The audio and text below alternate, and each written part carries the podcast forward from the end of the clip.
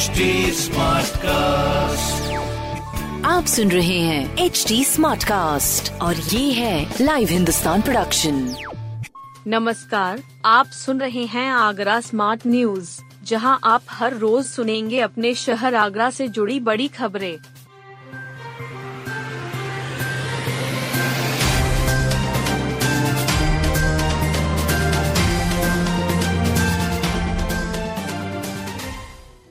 State gymnastic में आगरा ने जीते दस स्वर्ण बारह रजत।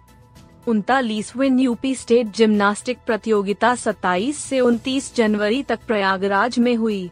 प्रतियोगिता में एकलव्य स्टेडियम के जिम्नास्टिक छात्रावास और स्थानीय जिम्नास्टों ने शानदार प्रदर्शन किया। क्षेत्रीय क्रीड़ा अधिकारी सुनील चंद्र जोशी ने बताया कि प्रतियोगिता में बालक और बालिका वर्ग में आगरा के जिम्नास्टों ने दस स्वर्ण बारह रजत बीस कांस्य पदक जीते। बालक वर्ग में अंडर उन्नीस में सौरभ बघेल ने एक स्वर्ण एक रजत एक कांस्य पदक जीता। प्रदर्शन के आधार पर पांच खिलाड़ियों का चयन नेशनल चैंपियनशिप के लिए यूपी टीम के कैंप में हुआ। किसानों को अब एक रुपये में मिल रही सब्जियों की पौध। सब्जियों के उत्पादन के लिए अब आगरा के किसानों को भटकने की आवश्यकता नहीं है।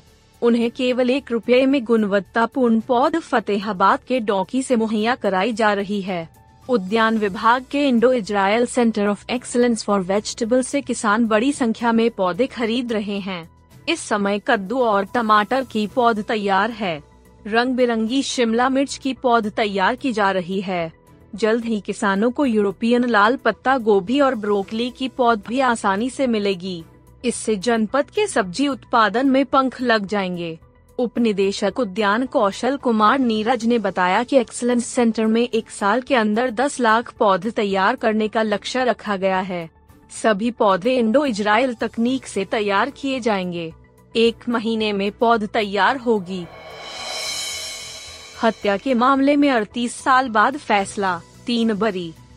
बहन के नाम तीस बीघा खेत की वसीयत से नाराज होकर साधु की गोली मारकर हत्या करने के मामले में आरोपित एतमादपुर के अनिल मानिकचंद एवं रामवीर को अपर जिला जज विकास वर्मा ने साक्ष्य के अभाव में बरी करने के आदेश दिए।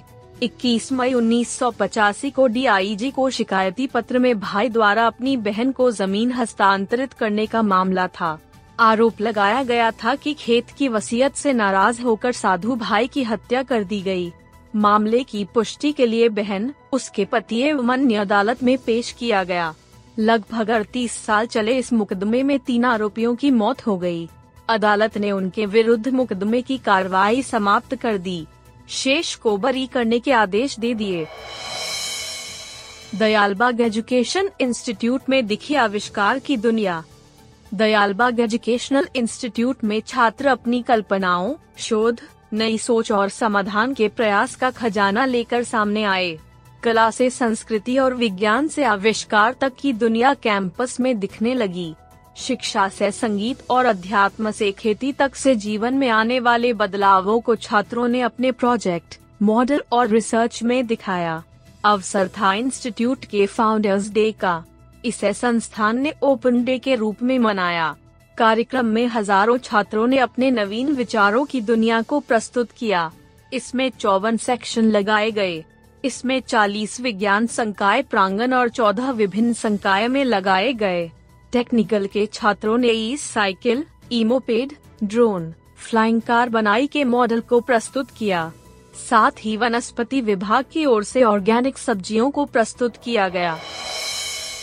बारिश के बाद बढ़ा तापमान, गलन से राहत। ताजनगरी में दो दिनों की बारिश के बाद मौसम खुला। तेज धूप निकली, इससे गलन का स्तर कम हुआ है। इधर तापमान में भी बढ़ोतरी हुई है। अधिकतम तापमान सामान्य से एक डिग्री कम रहकर बाईस दशमलव पाँच डिग्री सेल्सियस रिकॉर्ड किया गया, जबकि न्यूनतम तापमान सामान्य से तीन डिग्री अधिक होकर ग्यारह दशमलव छह डिग्री सेल्सियस रिकॉर्ड किया गया। आर्द्रता का अधिकतम प्रतिशत अट्ठानवे रहा है, जबकि बीते दो दिन में मौसम विभाग ने चार दशमलव पाँच एमएम बारिश दर्ज की है। मौसम विभाग के मुताबिक आने वाले दिनों में आसमान साफ रहेगा। दिन और रात के तापमान में बढ़ोतरी होगी।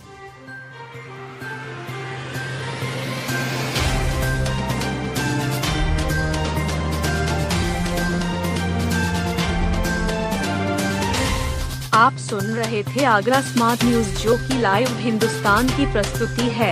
इस पॉडकास्ट पर अपडेटेड रहने के लिए आप हमें फेसबुक, इंस्टाग्राम, ट्विटर और यूट्यूब पर फॉलो कर सकते हैं।